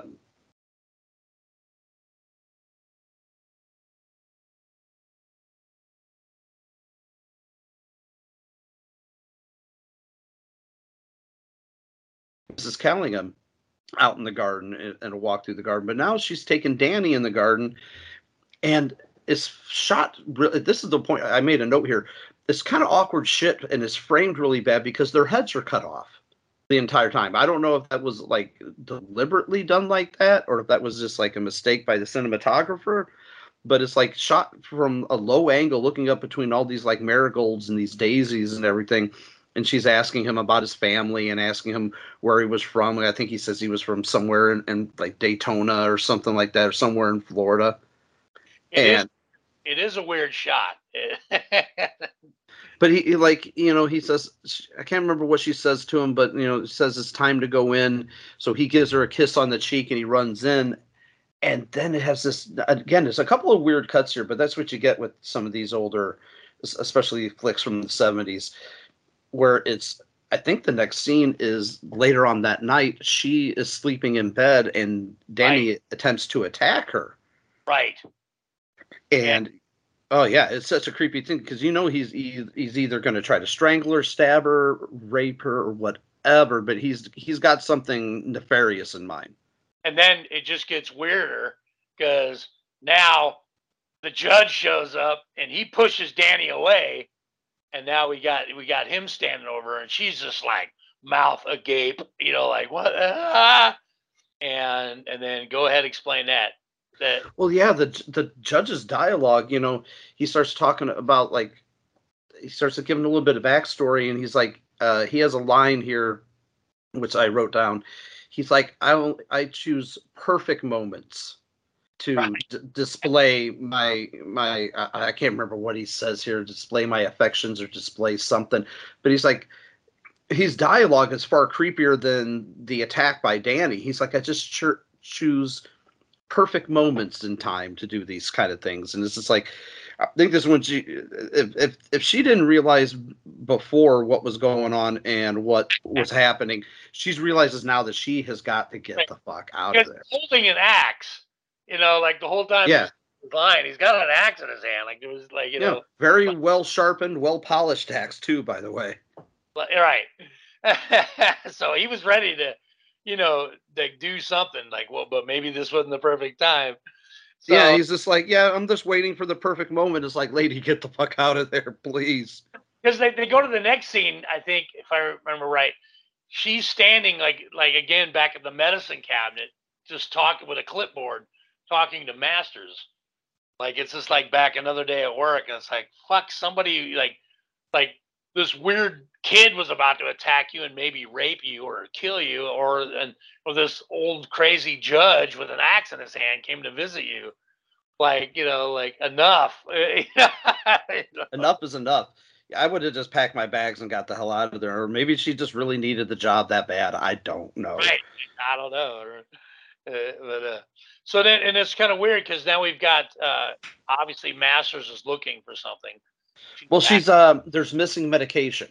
right. She she right- doesn't. I don't think she says what kind it is, but there's like a couple vials of this and a vial or two of that that's m- missing, and then Masters I think ransacks is it Jennifer's room and finds the missing medication. I believe so. Yeah, she's kind of going through all the drawers and just kind of whipping through the shit, and uh, and then she finds something. Yeah, she finds the vials. Right. She pulls them out, and she's like just sitting there looking at them. Of course.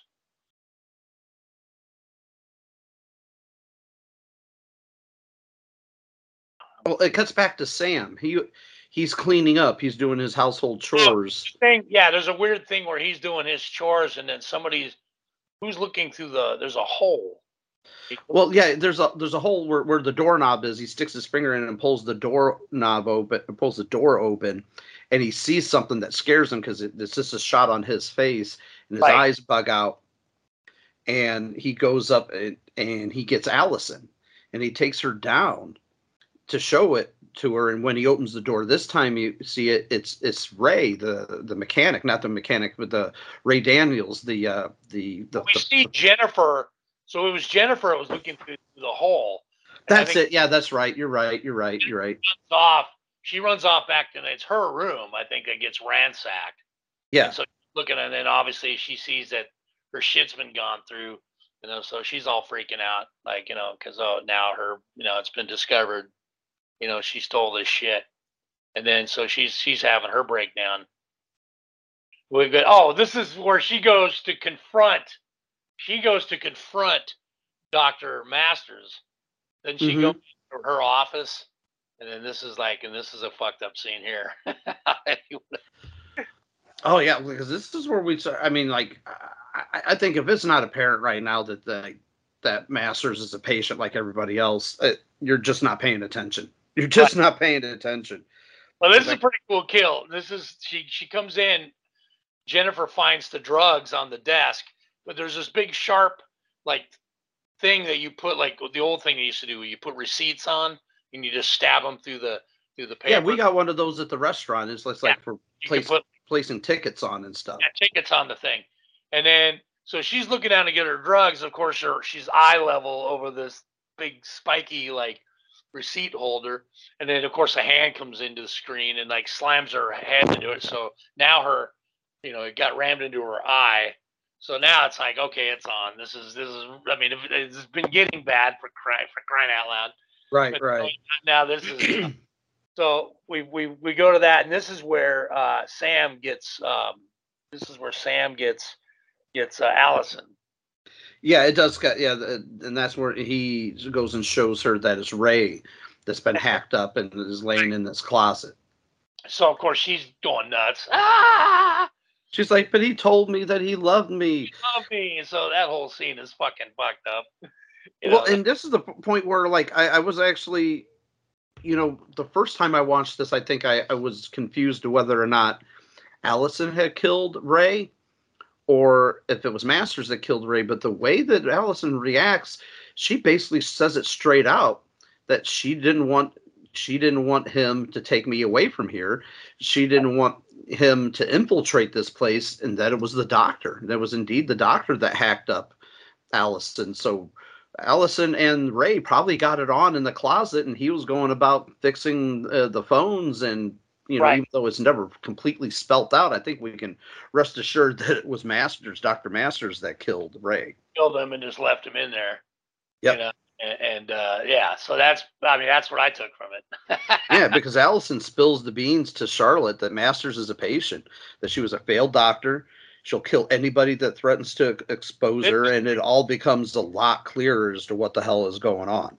This is a scary scene because because Allison's back on her bed and she's just kind of like on her knees, like on her bed, and then Nurse Beale's kind of on their bed with her, like trying to calm her down, but trying to figure out what's going on. And this is where yeah, she starts explaining to her that you know that Masters isn't who she says she is, and that she's a patient. So this is a this is a good twist. I mean, if you haven't gotten it by now, this would be this is something you're like, holy fuck, like you know, right. like she was a doctor, but she's here. She's a patient. She just took over as a doctor. You know, yeah, we- when the when the official doctor, Doctor Stevens, was killed in the beginning. Right. I, she just took over, and everybody just was going along with it. You know, and and so this is kind of like now, like womp womp womp. Like, Yeah. oh, what? You know, and this is just what? Yeah, exactly. like that's the big reveal. That like now, it like everything is out in the open. Ev- ev- well, almost everything. There's still one more little. T- there's there's a, one more twist getting ready to come. Yeah, and so this whole thing is yeah, but I mean, she's crying, and you know, and like Beale is kind of crying and trying to comfort her, but it's like it's terrifying. It's like, like, like where the fuck am I? Like I'm trapped in this mental hospital with the doctor who's supposed to be the doctor who's one of the patients. I'm trapped in here with a bunch of fucking mental patients. Yeah, Like and a- she's like eh, the only person there that's not a patient. But there's a twist with that too, because she Right. she starts to go. She has to get. She says at one point, she asks Mrs. Callingham, you know, is is is Masters a patient here? And she kind of na- nods and kind of mumbles in her own way that yeah, Masters is a a patient. She confirms it. Like, Yeah. yeah, it's not Yeah, just she says to her, you know, she says, I have to hear it from each and every one of you. She talks to Sarge, she talks to Sam, she talks to everybody. Like, I need to hear from each and every one of you that that the doctor is is a patient here. But it's when she gets to the judge, this is the creepy part. When he's like, I, I even wrote down this doctor, the the this dialogue here. And he's like, We've been informed about you. You're a patient here just like us. Like Right. she told us you're a patient here because you're just was- a you know like uh, I, I can't remember everything he said, but he's like you're a patient here too, and this is kind of like ruh raggy, you know. like like like there's no convincing these other people like you're not a patient as well. Like if Dr. Right. Could be a patient, what's uh, you're not a fucking nurse. You're you're also one of us. You know, one of us, one of us, gooble gobble, gooble Yeah, gobble. exactly. You know, you're like you're not. You know, like whoever you say you are, we know the story. You're too. You know, like you know, it's like like, so. one of us. Exactly, exactly. You know, fuck, you know. So there's this there that so she's kind of back, kind of doing a thing to get this shadowy wall where he's standing there in his robe explaining all this shit, and so she's kind of backing off, like, oh my god, you know, like it's like this is a, so now it's like it's just like discovery time, weird shit's going on now. Allison goes in. it's full tilt boogie crazy from here on out. Everything is just one moment of craziness leading to the next moment of craziness. Right. So now we've got Nurse Beale like kind of running away from from the judge. Now we've got uh, Allison running into Masters' office to like confront her, and then she looks at Jennifer with the fucking thing sticking out of her eye. Yeah, and, and Masters is almost catatonic. You can tell by the like the look in her eyes that she's just Right, she's scary, the- just Yeah. scary mannequin face, just like just like it's she, it's awful. So she goes to the medicine cabinet and she's gonna get something to, you know, some something for Allison. But you know, like oh god, like we've got this nut patient, you know. Like if you have any sense of any reality, you know that you know you obviously know that she's not a she's not a doctor. She's a patient. Now she's filling a a syringe full of something she's gonna stick you with. So this whole thing is just like, oh, you know, this is. I mean, this is this is great. You know, this, this movie is just like spinning out of control in chaos. You know, like oh my god, but it's what- like a controlled chaos. It doesn't feel like it's it doesn't oh, feel psychotic. incoherent. That's what it I doesn't mean. Like, yeah. It's not like it's not like physical like shit going on. It, it's just like it's slow. It's a it's just like a like like like if you woke up in a nightmare and you realize you're in a nightmare, but you realize you couldn't get out of the nightmare. Like the right, like right. you can't run. You know, like you can't run. Your feet are all rubbery and shit. You can't move. And it's like, and that's what this is. Like you're looking at Masters explaining everything. She, you kind of get it now. You kind of get her side of it. Like it was just one insignificant life, ruined everything. So she's explaining. So she was a doctor. She fucked up. Either she got nuts and killed somebody, or she fucked up and went nuts and killed some after she killed somebody. But she killed somebody, and she's supposed to be there. You know, she's not a doctor. She Yeah, and part of like you know the the Dr. Stevens's philosophy was that like he let her believe that she was there helping him, right. which probably again not the world's best philosophy to go with. back to that kind of footloose and fancy free kind of you know philosophy of like yeah just well yeah she's you know let her think that she's a doctor. That'll help her. That'll help her. Like, no. Yeah, no, no. the doctor and she's you know. So it just keeps going. Uh poor nurse Beale she picks up the phone. Of course it's still dead yeah, because she's co- covered in blood. right she's covered in blood and then Beale runs in to see what she's doing and so Beale's like clutching her head and you know like ah like you know she's just trying to control herself but it's like it's nuts I mean it's, it's Yeah, how could you control yourself in a moment Right. like that? So, um, what do we got going here? So Well, then da- Danny, uh, I was going to say Danny attacks Charlotte again, doesn't doesn't Right. he? Uh, what is what's what's what's he do? I, I'm, I'm I'm I'm having a he he he just uh, he tries to attack her, but then Sam interrupts and saves the day. Uh, I can't remember exactly how he does it, but then she runs back after after Danny had tries attacking her. I think he tries strangling her, if I remember correctly. And then she, she runs. Charlotte Nurse Beale runs into Allison's room again, and Allison is now covered in blood yet again, blood around her mouth, like she's been kissing. She's got the dead uh, phone repairman Ray in her bed.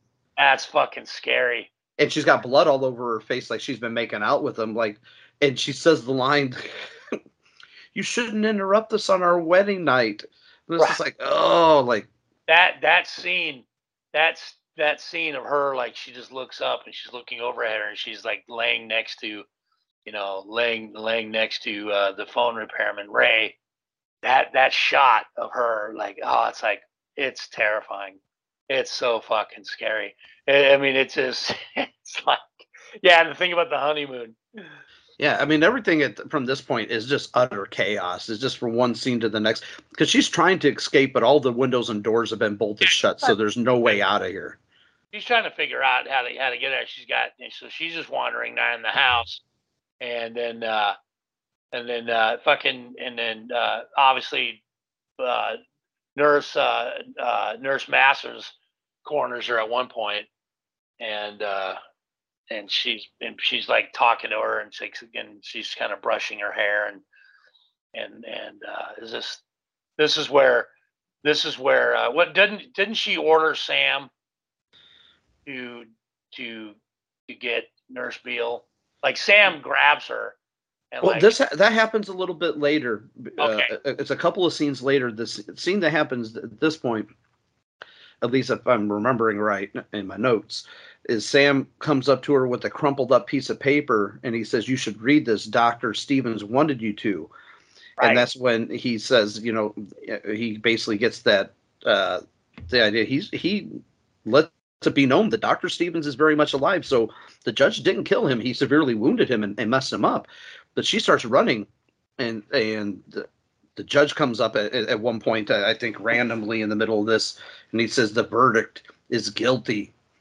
right. And and Charlotte runs into Nurse Beale runs into the basement, and only to be grabbed by somebody in the dark. And she just she, it's an ironic moment where she takes the boat, is just uh, that Sam's boat and uses it to bludgeon Doctor Stevens to death because Doctor Stevens has. That's why they the title of the movie is "Don't Look in the Basement" because that's where Doctor Stevens has been all this time for days, Right. if not weeks, just like slowly bleeding out. And she he's still he's still he's still like in his doctor's suit, his doctor's coat and everything. He's basically like he was on that day. He just was drugged down there and is left to lay on the floor. And so she she doesn't realize that at first. She just doesn't know who's grabbing. And then we realize that he's still alive. Yeah, we didn't. You know, no. You, you, at this point, you get grabbed by somebody in the dark that tries to grab onto you. you you're just going to come out swinging, and so you, you almost can't blame Nurse Beale for doing this. But and this is the point where you know uh, where uh, the the scene that I think you were dra- driving at earlier, where Masters tries to get when uh, Nurse Beale runs back upstairs manipulates poor Sam into like uh, you know she's going to expose us all. She's going to break apart the family, and it manipulates Sam. He tells tells her or she tells him to uh, take uh, Nurse Beale upstairs and to, to dispose of her and to kill her. And Sam does grab her, and he's like, you know, oh, you killed Doctor Stevens. You know, you you, you ruined my boat and all that kind of hullabaloo. Right. But there's And- a cool scene they do. I know you're going to this, so go go ahead. There's a there's a cool thing to do a flashback where he kind of realizes what happened to him. yeah, that it was actually Dr. Steve or not Dr. Stevens, but uh, Dr. Masters that performed the botched lobotomy on him and made him the way he was. Right. So that that's another like that's that's like three big twists in this movie. One, Dr. Stevens is still very much alive or was up until this moment. That Dr. Masters is is a patient there, and also Dr. Masters is the one that performed the lobotomy on him that that messed him up. So Right. like, and so like, and you think that like, actually he's gonna like dispense justice on, you know, nurse or not nurse masters, but Doctor Masters, but he takes, uh, there's Beale down to the basement where there's a door uh, leading up to the outside, and he basically, you know, tells her this is your way out. You can get free, but it's the patients themselves that all decide upon this the same moment to dispense justice upon Master, and like Judge starts hacking at her with, you know, an axe. I think uh, Danny has a meat cleaver. You know, Allison has a knife, and they just hack the ever loving hell out of her and make. I mean, they just turn her into a bloody mess. You know, I mean, you know, as you do, Right, as one would. as one would once you, you figure, once you've had it, once you had enough. It's a great scene for getting your comeuppance, as they say.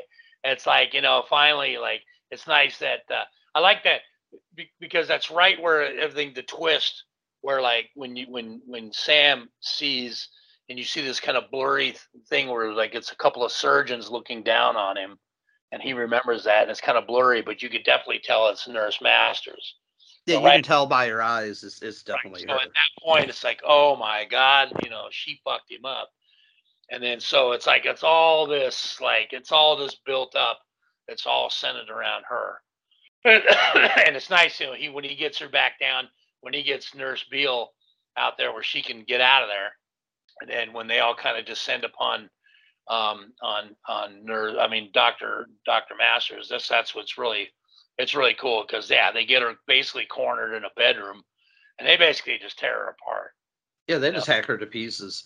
Right. And then the- in a, a strange turn of events, Sam breaks and kills all the inmates with Judge's axe. He prays the pries the the axe out of Judge's hands and just.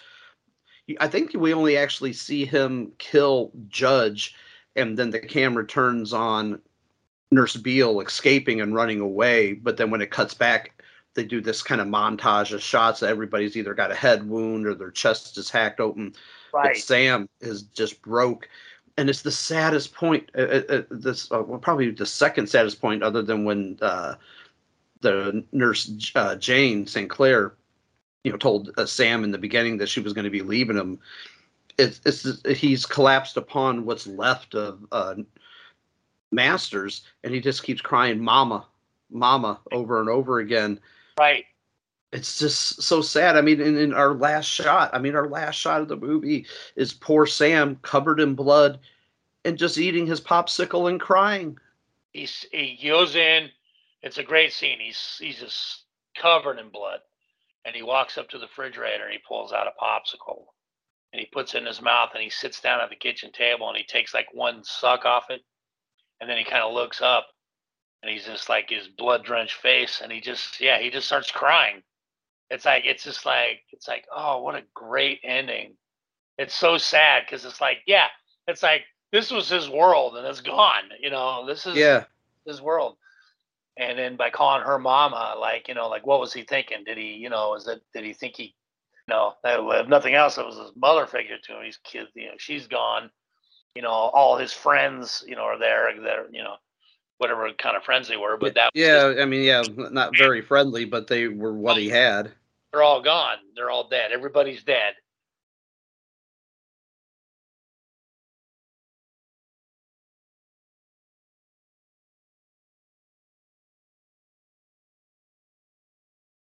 and then it does an interesting thing at the end Oh, the end credit sequence. the credit sequence is really cool because it shows everybody in the movie in their final positions of you know being killed like and then their name and their character you know it's like Yep, yep, I thought that was great.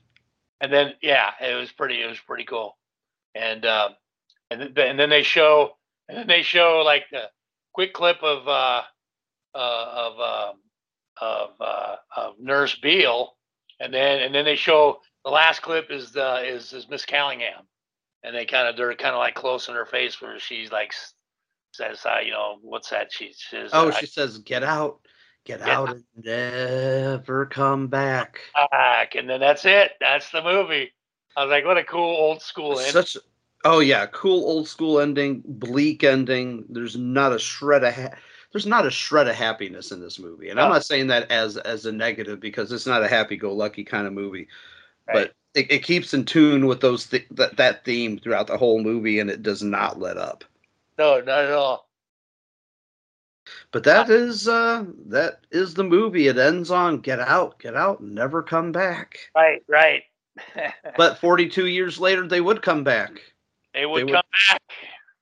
Yeah, we'll talk about that movie perhaps on another day. But uh, that is that is our movie. That is Don't Look in the Basement, or uh, if you want to call it the the Forgotten, I I don't call it that, or Death Ward number 13.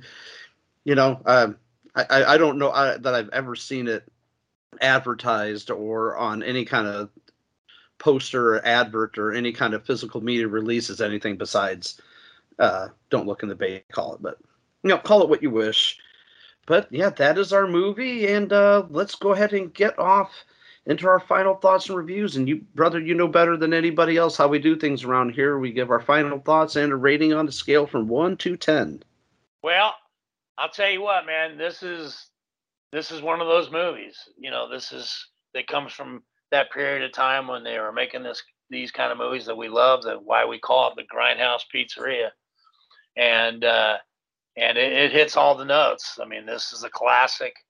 This is a classic movie. It was done on a shoestring budget, and uh, it was done all basically on one location.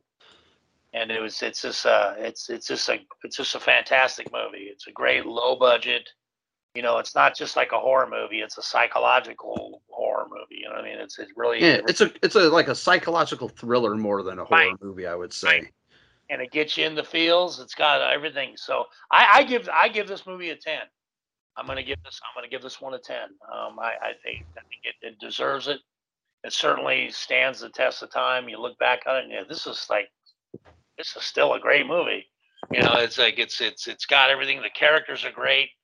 It's got great writing. The kills are good, man. There's lots of you know. It's like when they you know, especially at the end when they're getting Dr. Masters and she's on the bed, just the look on her face when they're all like, you know, having at her. You know, it's got uh, Yeah. you know, it brings out the feels too. You got the sadness. You know, it's not one dimensional characters and here they are and next they get killed. You know, it's like you actually feel for them, even if even if feeling like you really get pissed off and hate some of them, like Danny. You know, it's like it. You know, it's it, it's still you feel for them some way or another. You know, and, uh, They're just uh, uh, they're just as much of, of the victims as anybody else in this movie. They're Except maybe except maybe Masters. Masters is really the only one. Right. But they're you know they're they're stuck in this place. You know they're stuck there, and and and and you feel and you feel bad for them. You know there's empathy there, and, and they bring that out. So I uh so I, I think it deserves a ten. I think it's got it's got everything it needs. I just got that. I just love even the way the movie starts, like you're saying, the yellow graphics. You know the the yellow text. You know, and at the end, just where they show the characters. You know, it's not some big artsy fartsy thing. It's just they show the each dead character and their name. It's cool. It's kind of like it's cool. I like that. It's, like It's a neat sequence. It's, it's a neat sequence to show them like in Yeah. their kind of their All death state. how they, how they were killed and like they're just laying there and they got their name. I, I I'd love to see a movie if I if you were in a movie or me. they show me dead. They show the, you know my name, and I'd, I'd be like, yeah, fuck yeah. I'd be honored for some shit like I'd that. totally honored. I would love that. So anyway, So ten out of ten. a ten out of ten. I'm I'm I'm I'm 100. percent This is a classic, and uh, it, all these years later, it's still a classic. It's it's great. You know, it's still it's still just as good as it was back then. I- I'm almost coming in as high as you. I can't quite give it a ten. Just I, I don't know why. I just can't quite give it a ten. You know me. I I rarely hand out tens. I hand out a lot of close to them, but I'm giving it a nine, Yeah, which I still feel is is fairly high. It's, Very it's a cla- I yeah. was going to be a nine, and I go, I bet he's going to pick nine. I go, I'm going to give it a ten. Yeah, I think I gave our movie, uh, the the the movie we did a couple weeks ago, a ten, and like I said, I very rarely hand out tens, but uh, I, I I'll give it a nine for pretty much all the same reasons that you had. Um, if anything, especially for the writing and Right. the, the fucking performances are just so top notch. You know, it may it might be a couple of wonky camera shots. I think that might be why I kind of come in at, at a nine. Sometimes some stuff's a lot a lot of focus. I would love to see a uh, you know what I mean? Uh, you know, a, a couple of shots are a little wonky and out of focus and a little haphazardly shot. I think that's the one thing that that kind of lacks in this is uh you know is some really good camera work. If that if it had just a little bit more cam you know a little bit more uh, uh, professional camera work, I guess you know you could say, if that I would give it a full blown ten because especially there's that one shot where in the entire shot the characters' heads are completely cut off, and I'm just like, why would you do that? that was that was really weird, you know. you know, it may not even have been shot like that. Maybe when they edited it, and some reason they had to crop the shot or some weird, you know, some weird thing and whatever. We're like, they, listen, in order to crop out the boom mic, we have to crop out crop off their heads as well. That's what I'm saying. There was probably like could have been a reason, like, oh well, just crop it, don't worry about it. You know, fuck it, we can't have the boom hanging there. You know. Yeah. But again, I think this would be a movie that would benefit from a good Blu-ray re- release, would to be remastered and be cleaned up and restored. I would be one of the first people in line to buy a copy of it if it was. Absolutely, absolutely. But yeah, n- nine out of ten. So a nine and a ten. I think we're coming in pretty high on this one. Yeah, it's a it's a classic. It's the perfect example of an exploitation film of the era. I agree. I, I have to leave it at that, especially down to that that credit sequence. Only in, in 1973 would you would have somebody be ballsy enough to attempt a credit sequence like that. I mean, I love it. I, I love it. Uh, yeah, me too. Yeah, absolutely. But that being said, uh, I think we can put a pin on pin in this one for Sunday afternoon.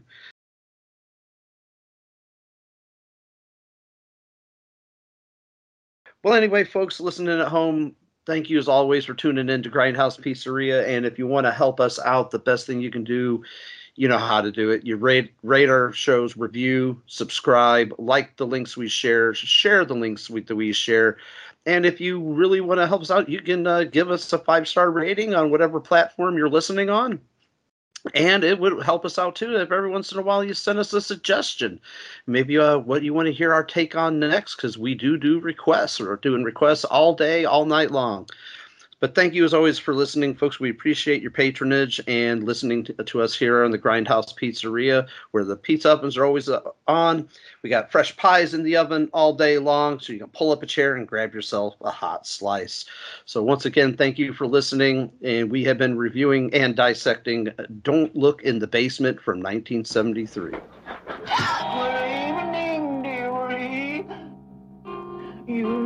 never should go rushing around like this alone. Get out, get out, and never, never come back. Never. Get out? Why get out? There's no reason. Oh, there's plenty of reason.